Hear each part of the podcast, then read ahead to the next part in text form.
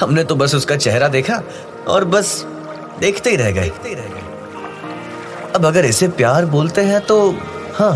शायद फिर ये प्यार ही है रोज pot present insta love insta love बस निकिता से अपनी दिल की बात कह दे हम बस ऋषि और निकिता की मासूम प्रेम कहानी जो शुरू होती है आगरा की गलियों से बोलो क्या I love you I love you too I love you too पर क्या होगा इस कहानी का अंजाम जानने के लिए सुनिए हमारा पॉडकास्ट इंस्टा लव